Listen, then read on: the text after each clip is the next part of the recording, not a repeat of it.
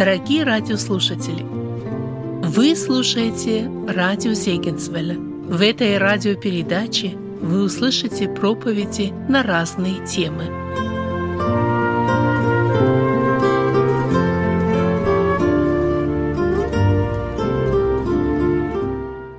Вами сегодня прочесть Слово Божье, немножко необычное. Такое слово, которое мы обычно с вами не читаем, а некоторые даже, откровенно говоря, пропускают его в своем ежедневном чтении. Ну, как это можно пропустить Слово Божье? Ну, бывает такое. Вот смотрите. Евангелие от Матфея, первая глава, первый стих. Все помнят, с чего оно начинается? Там родословие, да? Вот 18 стиха мы уж точно читаем. Там ведь о Рождестве написано. А первый стих – родословие. Там есть такие имена, которые трудно произнести. И нам кажется, что это, хоть и вроде бы как и Слово Божье, но тем не менее оно не совсем нам и нужно. Ну, давайте обратимся к этому Слову для того, чтобы увидеть, что оно действительно Слово Божье. А вот, вот эти имена, неужели они ничего нам не могут сказать? Итак, первая глава, первый стих Евангелия от Матфея. «Родословная Иисуса Христа, сына Давидова, сына Авраамова.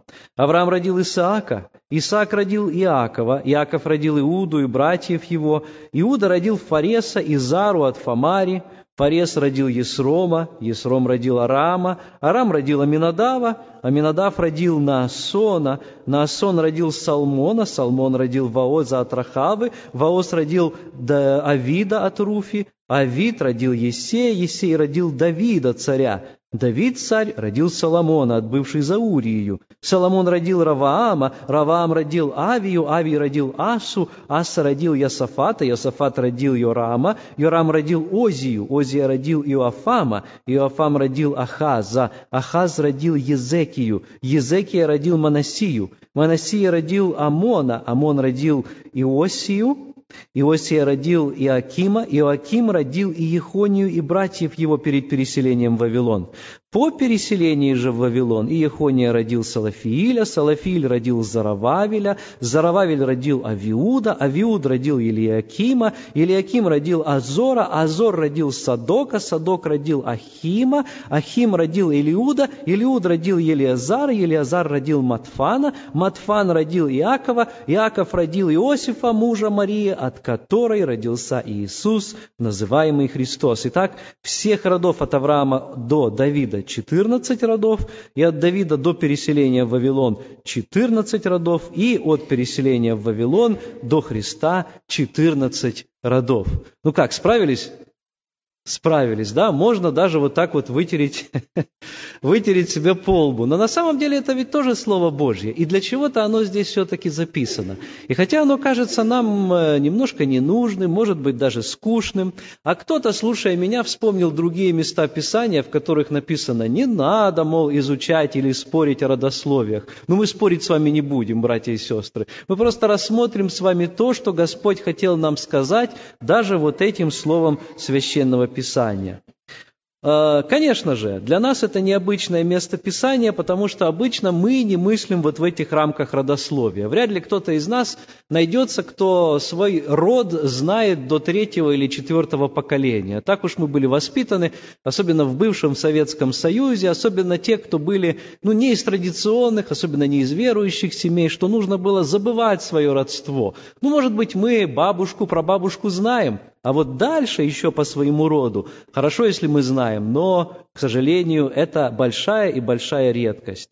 Почему же евангелист Матфей начинает свое Евангелие с этого повествования? Почему он начинает его с, казалось бы, скучного описания того, кто родил кого? Прежде всего потому, что каждый из нас устроен так, что мы противимся всякой власти. Вы знаете, после грехопадения, в особенности внутри в нас сидит некий такой бунтарь, который противится любому проявлению власти и авторитета над нами. Если кто-то претендует на власть над нами, если кто-то говорит «я ваш царь», то первое, первый вопрос, который возникает у нас в сердце, это «а по какому праву? А кто ты такой? А откуда ты взял это право быть царем?» И вы знаете, евреи, которым прежде всего было написано это Евангелие, Евангелие от Матфея, я думаю, что не секрет для многих из нас, прежде всего написано для евреев. Ну, конечно, не только для них, конечно, и для нас тоже.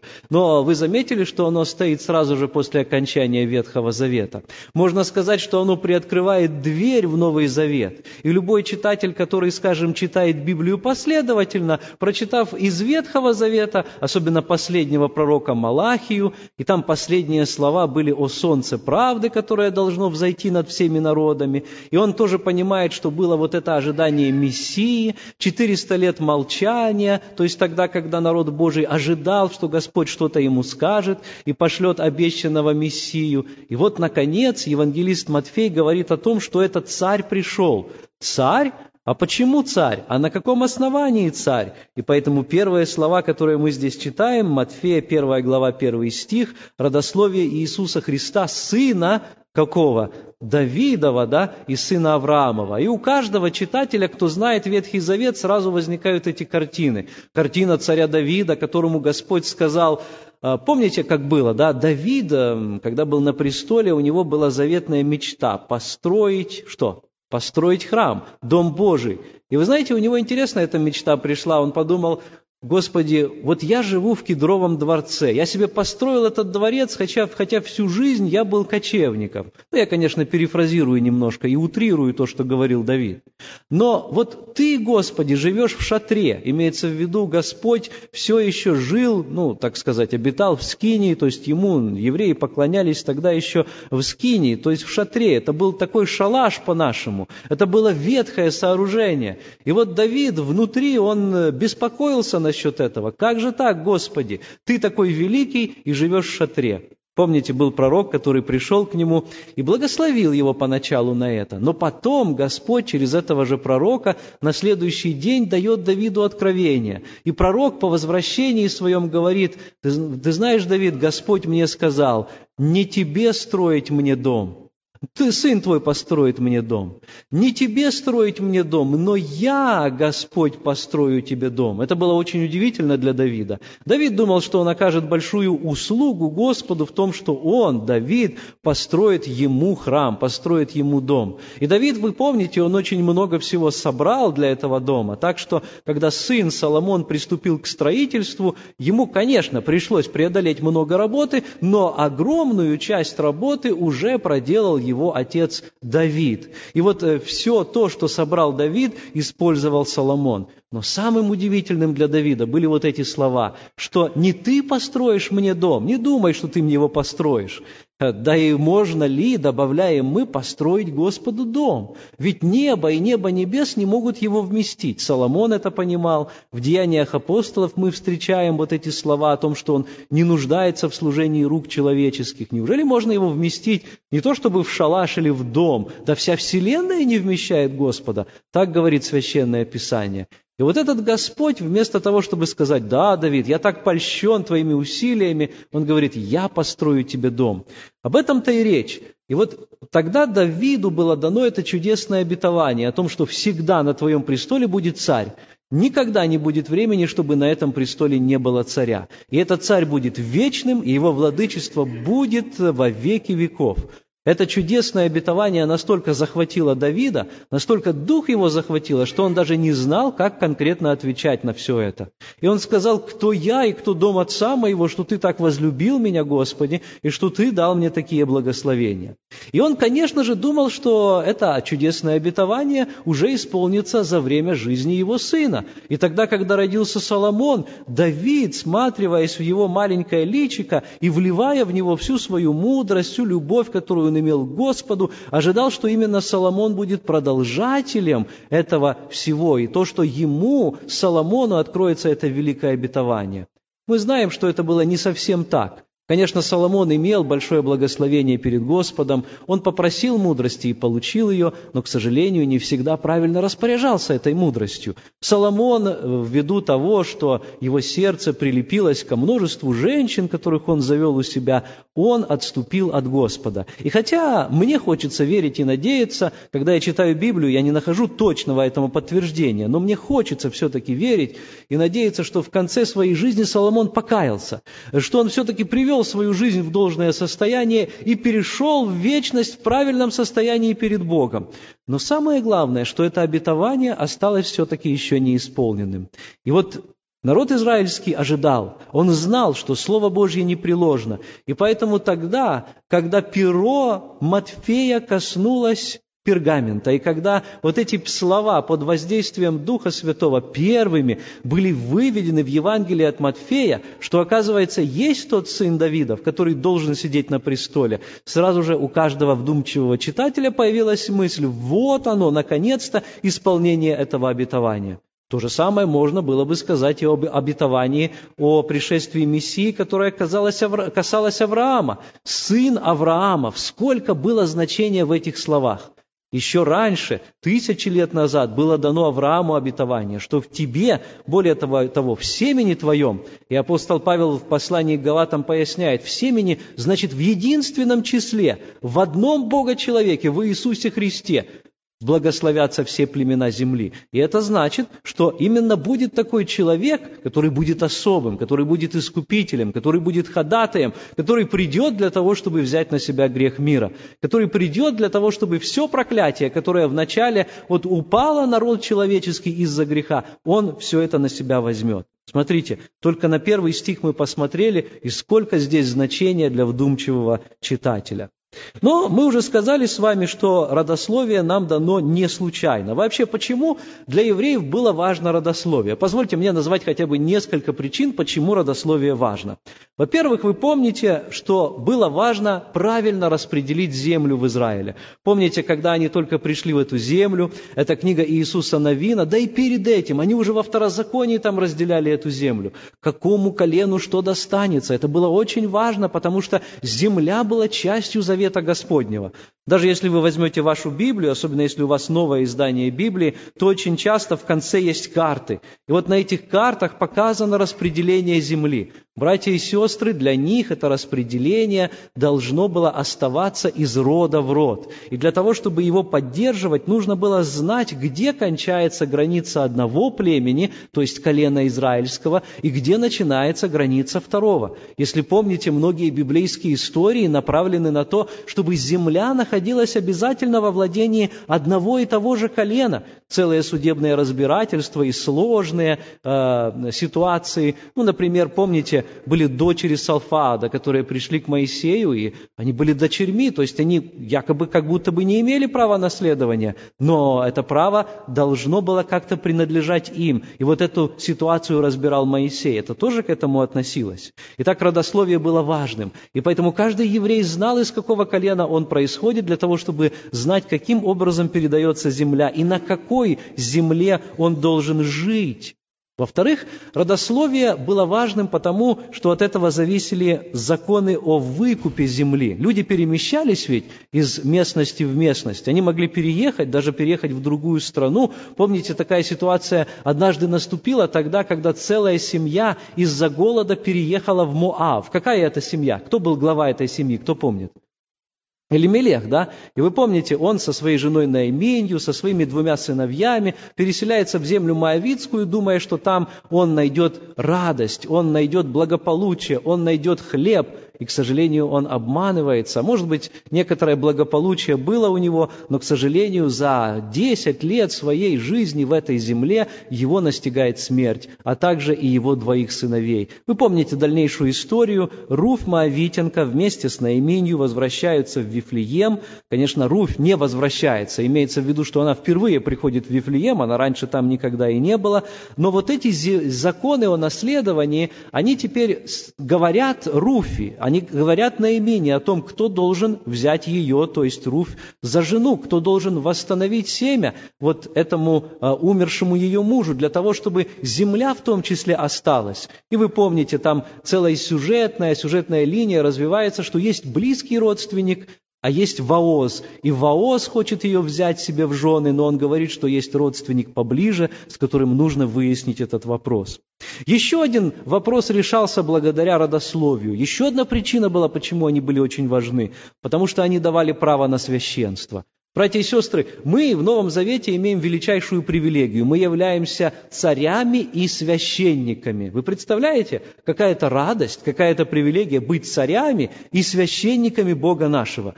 В Ветхом Завете, с одной стороны, израильский народ был назван народом царей и священников. Но с другой стороны, чтобы быть священником в израильском народе, не каждый, о, далеко не каждый мог им стать. Помните, только определенные люди, выросшие или родившиеся, вернее, в определенном колене, в колене каком? В колене Левии нам только могли стать священниками. Если вы не родились в этом колене, если вы не родились вообще в израильском народе, то вы лишаетесь этого права.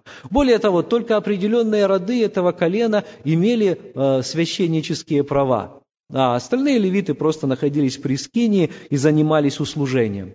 И получилось так, что особенно после переселения в Вавилон, в народе израильском, ну, произошло большой, большое смешение произошло. И вот тогда, когда они возвращались уже в землю, это записано в книге Эздры, и там они стали разбираться, а кто же чем должен заниматься. Вот знаете, когда большое потрясение, представьте себе, ну, у нас в нашем народе голод был, да, война была, и потом, пойди разберись, люди, э, одни там оказались, другие там, семьи разорваны, одни в лагерях, и от них нету ни слуху, ни духу, другие в плену, третьи в других странах оказались. И до сих пор есть те люди, которые ищут друг друга. Вы сами знаете о таких историях. Примерно то же самое было тогда в еврейском народе. Вот э, смотрите, как написано, это книга Ездры, 2 глава, 62 стих.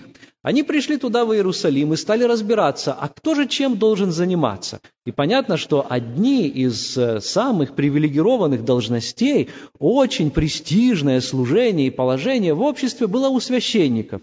И были люди, которые хотели быть священниками. Но мы читаем Ездры 2.62. 2.62 написано, они искали своей записи родословной, и не нашлось ее, а потому исключены из священства.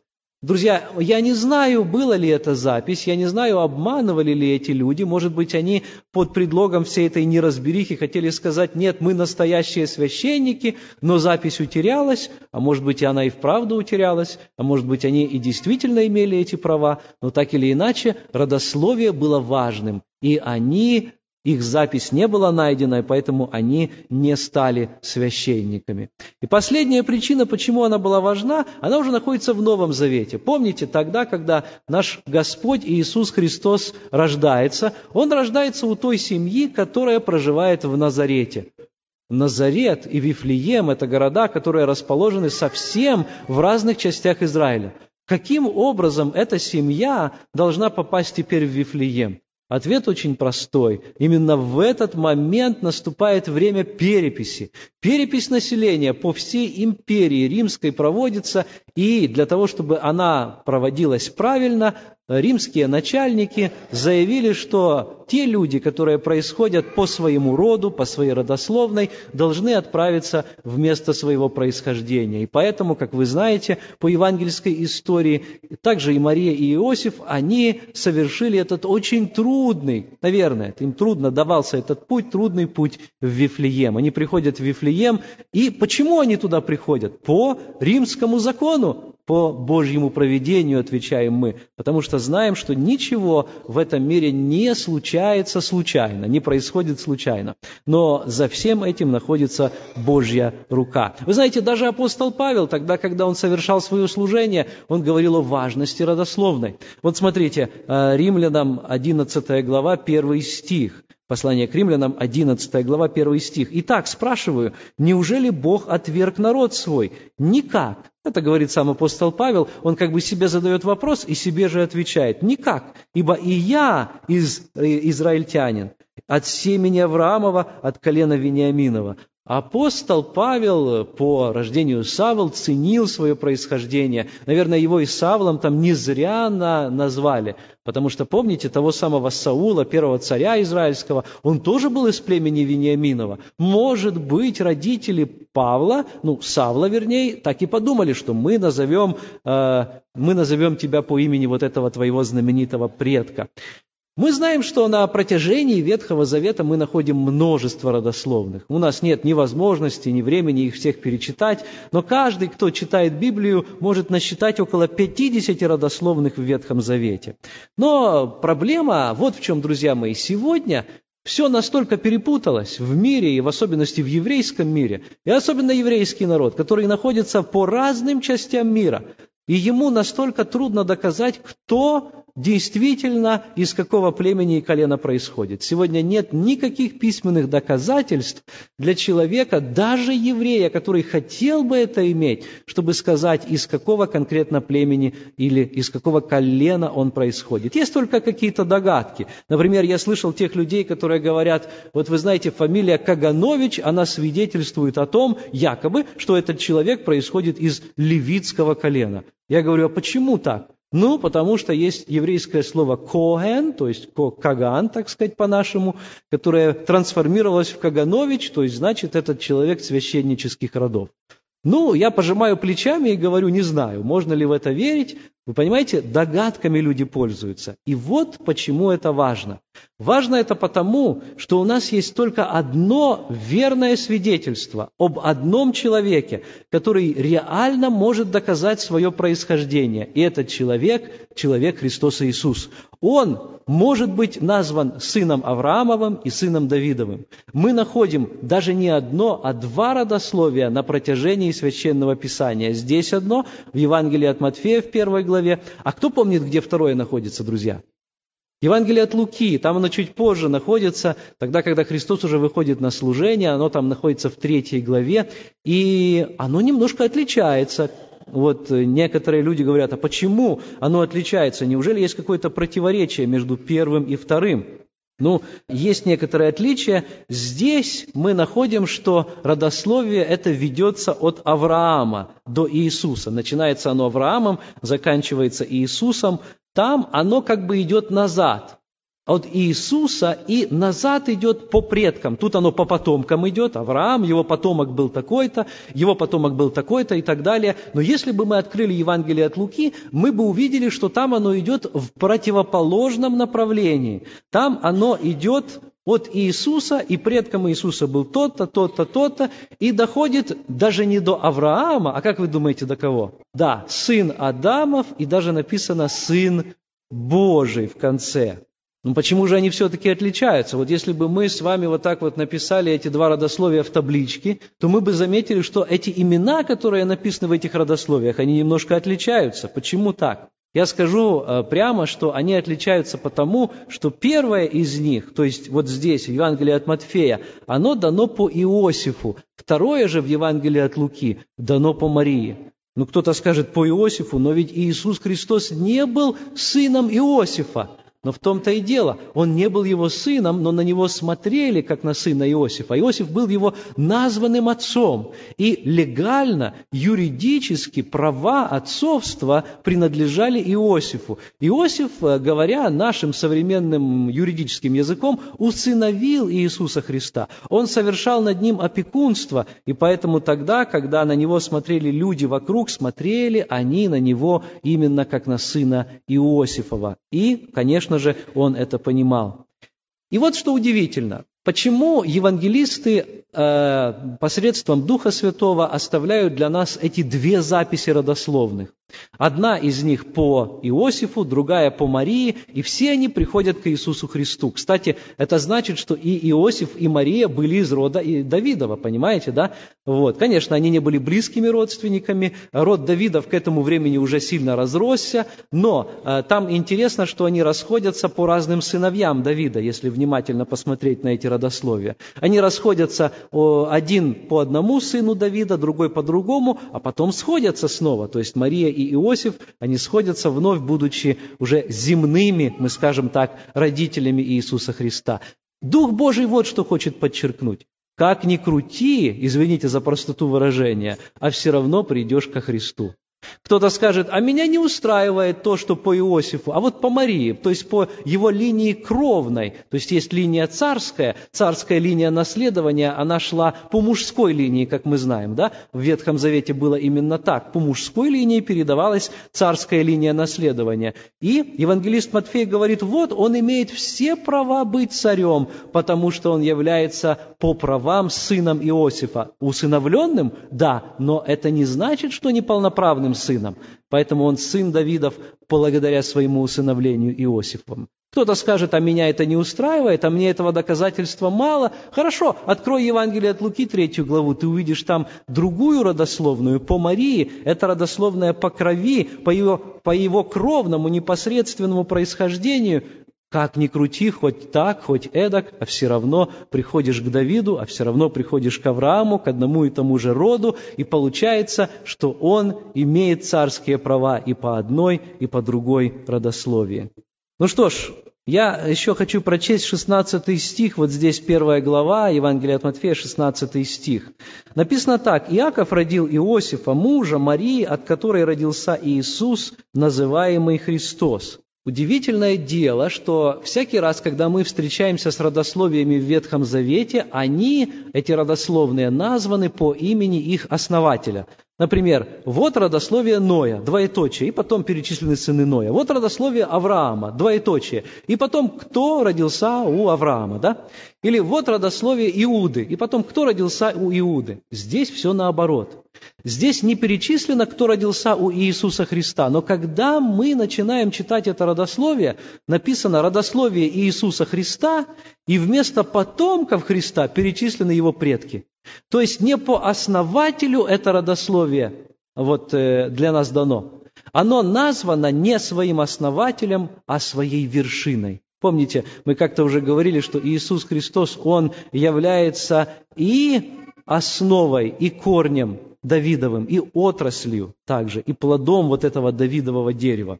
В этом стихе, интересном, удивительном стихе 16, который мы только что прочитали, здесь написано, что Иосиф был муж Марии, но не написано, что он был ее отцом. Это косвенно подтверждает сверхъестественный факт зачатия и рождения нашего Спасителя. Иногда, тогда, когда мы читаем Писание, важно не только замечать для себя то, что написано, но и то, о чем не сказано. Иногда то, что в Писании не сказано, имеет тоже большое значение. Муж Марии написано, Иосиф, от которой родился, от которой Видите, женский род, не от которого имеется в виду Иосиф, а от которой родился Иисус, называемый Христос.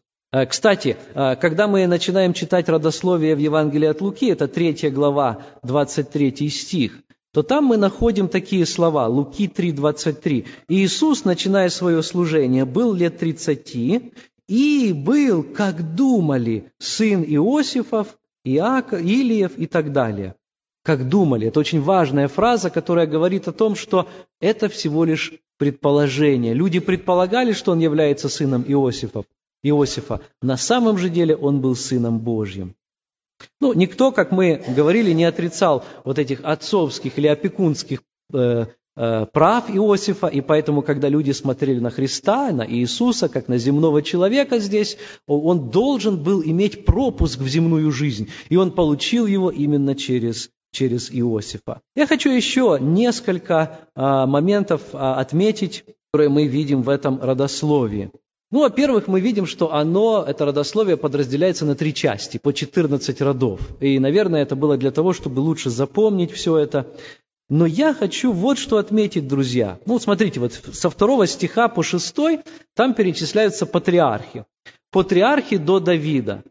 И там перечисляются несколько женщин. Давайте посмотрим на женщин, которые перечисляются в родословиях, потому что мужчины в родословных перечисляются всегда, а женщины очень редко. И поэтому вот на это редкое явление стоит обратить наше внимание. Третий стих. Посмотрите, пожалуйста, на третий стих, первая глава Евангелия от Матфея. Какая женщина там упоминается? Пожалуйста. Фомарь, хорошо. Итак, первая – это Фомарь. Вторая женщина упоминается в пятом стихе пятый стих. Какая женщина там упоминается? Там две даже упоминается, да? Руф и еще кто?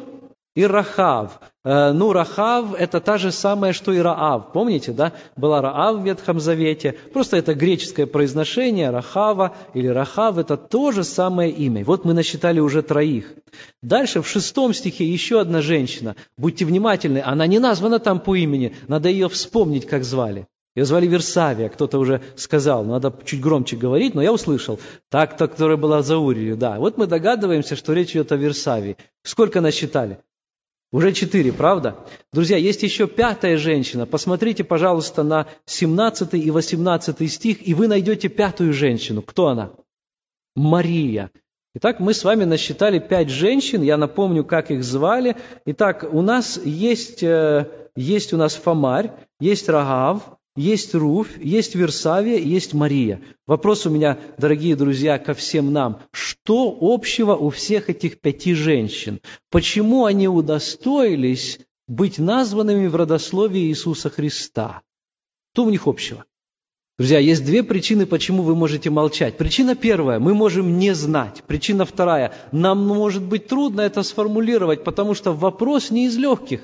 Ведь каждому из нас, кто читает Библию, становится ясным, что перед нами, ну да, есть некоторые хорошие примеры веры, но, мягко говоря, женщины-то эти проблемные. Так или нет? Вспомните, что было у, у Фомари. Конечно, Иуда после того, я не буду даже всего перечислять, тут, тут как-то даже стыдно все это перечислить, но я думаю, что уже самого имени достаточно для того, чтобы вспомнить, что тогда произошло. Не очень благовидное дело, скажем мы так, да, Раав, да, конечно, она пример веры, и мы знаем, что Господь ее очистил и благословил, но мы помним же, чем она занималась, правда? Мы помним ее ремесло. Руфь, она была язычницей, была моавитянкой, той, к которой относилось Слово Божье, что до десятого поколения, в роды и роды, вот эти моавитяне никогда не войдут в общество Господне. И вдруг Руфь находится в этом родословии, она является прабабушкой Давида, Дальше, Версавия. Тоже знаем, какая история была связана с ней. А, кстати, интересный момент. В этом перечислении, как вы думаете, сколько мы здесь можем среди этих пяти женщин найти язычниц? Сколько есть язычниц находится? Ну хорошо, кого мы знаем уже как язычниц? Давайте. Руфь точно язычница, да? Это мы знаем. Даже я вот сейчас об этом вспомнил. А еще? Рав была язычницей, действительно. Помните, она жила в стене Иерихонского города. Она уже позже убоялась Бога Израилева, но по происхождению своему она была язычница. А еще? Фомарь, скорее всего, была язычницей, верно. А еще? Три, вроде бы хватит, да? А я говорю, а еще, может, я ошибся, да?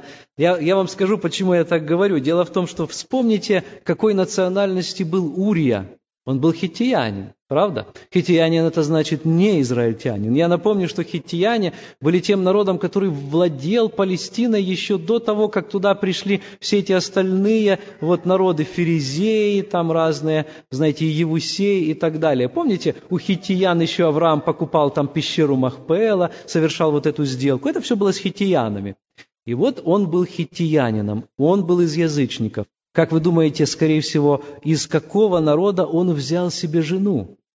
Я не утверждаю этого, ну, Библия как бы это не говорит точно, но я предполагаю, что так же, как и мы, так же, как и израильтяне, то есть все стараются в основном брать жену из собственного народа. Да? Бывают исключения, понятно, Господь не осуждает этого, лишь бы в Господе это было, но в основном и тогда, и сейчас берут из своего народа. Поэтому есть очень много шансов, что и Версавия была кем?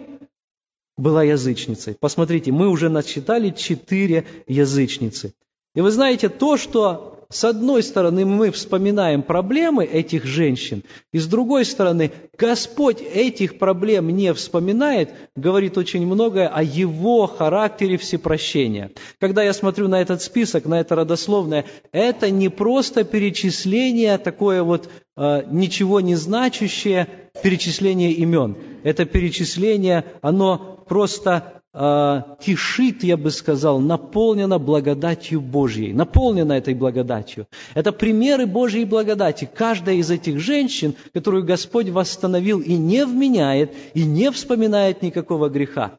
И вот теперь они находятся в истории не потому, что они что-то сделали не так, а потому, что они осветились, потому что они вышли из этого греха, и теперь они удостоились быть здесь, в этом родословии. Господь действительно пришел для того, чтобы спасти. Он пришел взыскать и спасти погибшие. Иисус Христос пришел не только для своего народа, Он свет к просвещению, даже не только Израиля, а как мы сегодня читали, язычников. И уже с первых строк Евангелия от Матфея мы это замечаем. Ну, конечно же, еще один урок, братья и сестры, заключается в том, что Христос пришел для того, чтобы спасти не только мужчин, но и женщин. И женщины, сестры, они на всем протяжении служения Христа играли большую роль. Они служили ему и своим имением также. Ну, умением тоже, кстати, между прочим, правда? Конечно, если имением, то служили и, и умением, потому что нужно было кормить учеников, нужно было помогать им, мы помним, да? И нужно было принимать их в своих домах. Вспомним Марфу и Марию, тех же самых, и брата их Лазаря, да? Мы вспомним, что женщины были одними из первых свидетелей воскресения Иисуса Христа. И сегодня у женщин есть огромнейшая и важнейшая роль в осуществлении Божьего замысла. Бог ими пользуется и сегодня, так же, как Он пользовался ими тогда, то и сегодня. Они являются сонаследницами Божьей благодати. Это важное слово напоминание, особенно для мужей, потому что на протяжении множества лет э, господствовало такое представление, что женщина – это что-то такое, знаете, даже неполное э, в плане человека. Она создана где-то там позже, она как-то вот из ребра создана и так далее. Это все опровергается священным писанием. Писание говорит, что она является сонаследницей Божьей благодати. И теперь в Иисусе Христе нет ни мужеского рода, ни женского. В этом списке, как мы уже сказали, присутствуют разные национальности. Поэтому Христос пришел для того, чтобы спасти действительно всех.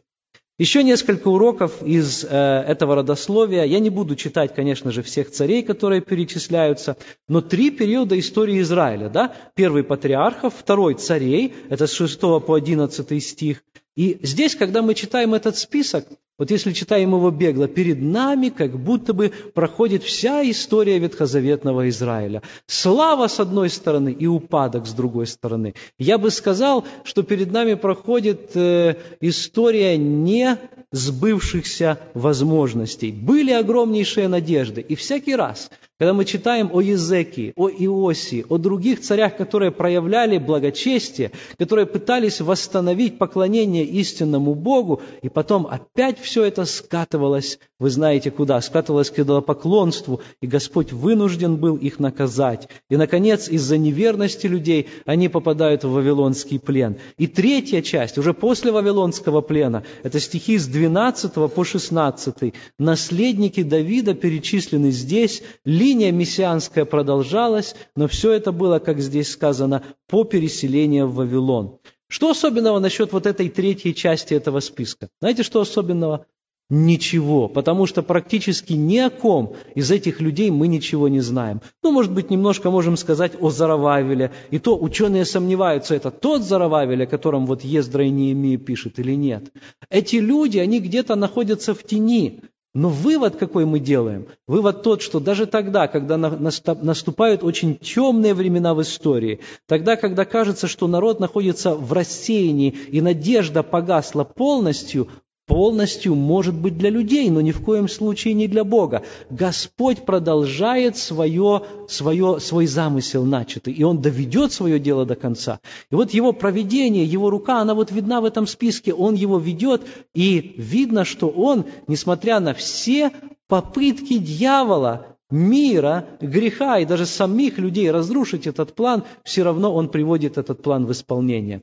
И просто диву даешься, как чуден, велик и благословен Господь, что Он ради нашего спасения, через этот род человеческий, через этих людей, каждый из которых имеет свои недостатки, а мы-то знаем, кто такие люди. Достаточно заглянуть в наше сердце. Мы-то уж знаем, какие мы, а эти люди были не лучше. И тем не менее Господь пользовался ими. Значит, и нами Он может пользоваться. Значит, и у нас есть надежда. Значит, в самой худшей ситуации. Слышите, есть вещи, которые мы пытаемся спрятать под ковер. Вот некоторые из наших семей, я скажу откровенно и прямо, есть вещи, о которых мы не хотим говорить прямо. Вот с вами встречаются как с семьями. И у вас в семье, может быть, произошла какая-то проблема, проблема или скандал, или что-то в прошлом было, вы же не будете об этом говорить. О, вы знаете, при первой встрече, да? И тем не менее, Господь здесь показывает вот эту благодать. Он говорит, я способен такими людьми пользоваться. Я не гнушаюсь никем абсолютно. Для меня каждый человек важен. Я пришел для того, чтобы спасти каждого человека. Итак, 17 стих мы читаем вот этот вывод всех родов от Авраама до Давида, 14 родов, от Давида до переселения в Вавилон 14 родов и от переселения в Вавилон до Христа 14 родов. Это такая вот периодизация истории Израиля. Конечно, это все сделано больше так для легкости, запоминания, но это говорит о том, что Бог делает все в свое время. Вот прошли все эти роды. 14 – это два раза по семь, потом еще два раза по семь, потом еще два раза по семь, а семь – это число Божьей полноты. И на Божьих часах пробила полнота времени, и Господь послал своего Сына. Видите, казалось бы, бесполезные стихи. Многие, кто читает Библию, я даже одно э, чтение Библии слышал, кто-то скачал на своем э, устройстве мобильном. Мне один брат недавно жаловался, говорит, ты можешь мне посоветовать какое-то хорошее чтение Библии? А то, говорю, говорит, скачал вот это, а там, говорит, какой-то чтец такой, читает Библию, а потом говорит, а вот здесь родословие, две главы, мы пропустим их. А здесь про грех Давида мы этого не будем читать. Говорит, вот это да. Говорит, разве это чтение Библии? Если читать Библию, то уж полностью. Но грешным делом и нам тоже кажется, что это как бы бесполезные стихи. Но здесь записаны имена, и это означает, что и наше имя важно перед Богом. Но, дорогой друг, важно, чтобы наше имя было записано в книге Божьей. Вот здесь в родословии записаны эти имена. И важно, чтобы и мое, и твое имя было записано на небесах, в книге жизни. И ты можешь сегодня иметь уверенность в том, что это действительно так. Я надеюсь, что это так. Я надеюсь, что ты не имеешь даже одного процента неуверенности или сомнения о том, что твое имя сегодня не записано в книге жизни. И ты знаешь, как это чудесно. Господь, оказывается, тебе обращается по имени. Не только мы к Нему обращаемся по имени, даже не по имени-отчеству, а просто по имени. На «ты» мы можем иметь с Ним такое прямое общение. Но Он и к тебе тоже обращается по имени. Он знает имена каждого из нас. У Бога пишется памятная книга, у Него все события истории перечислены, Он не забывает ничего, но прощает грехи, уж если простит, то не вспоминает это точно, как мы видим из этой истории. Своего святого Израилева, то есть Мессию, Он проводит через людей, которых мы, может быть, никогда бы в этом не использовали. Бог обращает внимание на историю, и те грязные наши дела Он превращает в чистые. Он преображает нас и нашу жизнь. Он знает наши имена, и наши имена записаны в книге жизни. Еще несколько уроков, дорогие друзья, и мы будем молиться. Еще одна истина отсюда. Бог использует или исполняет свои обещания в свое время. Может быть, сегодня вы чего-то ждете или ожидаете и молитесь, вот уже, может быть, даже долгие годы, время придет. Израильский народ долго ждал пришествия Мессии, 400 лет. Ожидание было настолько напряженным, что некоторые люди не выдерживали, и они думали, что они пророчествуют и пишут Писание. На самом деле Господь через них не говорил. Но их понять можно. Они так хотели, чтобы Он пришел вот здесь и сейчас. Они думали, что сейчас самое худшее время. Они были под гнетом и римлян, и греков до этого. И сегодня, может быть, ты находишься под гнетом житейских обстоятельств. И ты думаешь, что Господь уже опоздал или опаздывает. Господь никогда не опаздывает. Он свои обетования исполнит в свое время. В полноту времени прислал Мессию и Христа. Также Он дарует тебе в свое время и свое благословение. Дальше. Бог наказывает свой народ за непослушание. Когда мы читаем об этой истории, эти 14 поколений, сменяющие еще 14, а потом еще 14, говорят о том, что Господне наказание также очень серьезно. И мы должны его опасаться, жить в страхе Божьем, ходить перед Ним и быть непорочными. А непорочными нас делает только Он, только Христос, только когда мы уповаем на Него. Бог может использовать даже грешников для исполнения своей воли. А уж если грешник покается, так тем более Господь желает его использовать. Ты покаялся уже, дорогой друг? А Бог тебя уже использует? Подумай над этим вопросом. Цель его в образовании и сохранении израильского народа – это приведение в мир Иисуса Христа. Ошибка израильского народа была в том, что они-то думали, что цель Божья в том, чтобы им было хорошо чтобы они были спасены, чтобы никому не рассказывали благую весть, чтобы только они были избранным Божьим народом. А у Бога была огромная цель, которую они даже не могли полностью себе представить. Оказывается, Бог лелеял этот народ в колыбели человечества на протяжении тысяч лет для того, чтобы не только им было хорошо, а всем нам было хорошо. И сегодня даже этот народ, отвергнувший своего Мессию, сделал это только лишь для того, чтобы по проведению Божью мы, язычники, стали причастниками Божьей благодати. А ты, дорогой друг, тебя для чего Бог спас и взлелеял? Не для того ли, чтобы и ты стал вестником Божьей благодати? И еще, Бог по-настоящему входит в наш мир. Этот отрывок учит нас тому, что Бог, хотя и долго готовился к этому акту вхождения в наш мир, все-таки Он совершился. Он стал Эммануилом, то есть Бог вместе с нами – Иисус Христос имеет не только небесную предысторию, о которой мы только догадываемся. Мы знаем, что Он существовал там, в недре отчим, еще до начала земной истории. И это удивительно для нас. Он как Бог там существовал, но Он приходит сюда на землю, становится человеком и становится человеком в определенном народе, в определенное время, в определенной семье. И у Него есть земная история, у Него есть предки, так же, как и у каждого из нас – у него есть земные родители, так сказать, опекуны. У него есть та семья, в которой он вырастает, те истории, которые он впитывает с молоком матери и слышит со своего детства. И это значит, что он нас отлично понимает. Он знает, где мы находимся. Он переживает всеми струнками своей души, всякий раз, когда мы проходим через скорби или испытания. Да, он не согрешил, но ведь весь грех был положен на него. Все бремя нашего греха, однажды он это ощутил, настолько больно и сильно ощутил, что там в Гефсимании даже молился о том, чтобы чаша сия прошла. Но она не прошла. Он испил эту чашу до дна. Сегодня мы вспоминали его жертву. И мы тогда, когда читаем эти строки, мы можем по праву сказать, это не просто Божий Мессия, но это и наш Мессия. Помните, Христос любил себя обозначать Сын Человеческий. Удивительно, если бы я был на его месте, я бы, наверное, подчеркивал постоянно, я Сын Божий, вот еще одно чудо, пожалуйста. Но Христос, вместо того, чтобы кичиться этим, Он подчеркивал, «Я Сын Человеческий». «Я Сын Человеческий». Он называет себя в два, а то и в три раза больше этим именем, чем именем Сына Божьего. Он хочет быть таким, как мы, для того, чтобы спасти нас, для того, чтобы показать нам путь праведной жизни, для того, чтобы мы, наконец, захотели быть таким, как Он. Пусть Господь благословит нас в этом. Аминь. Помолимся, друзья.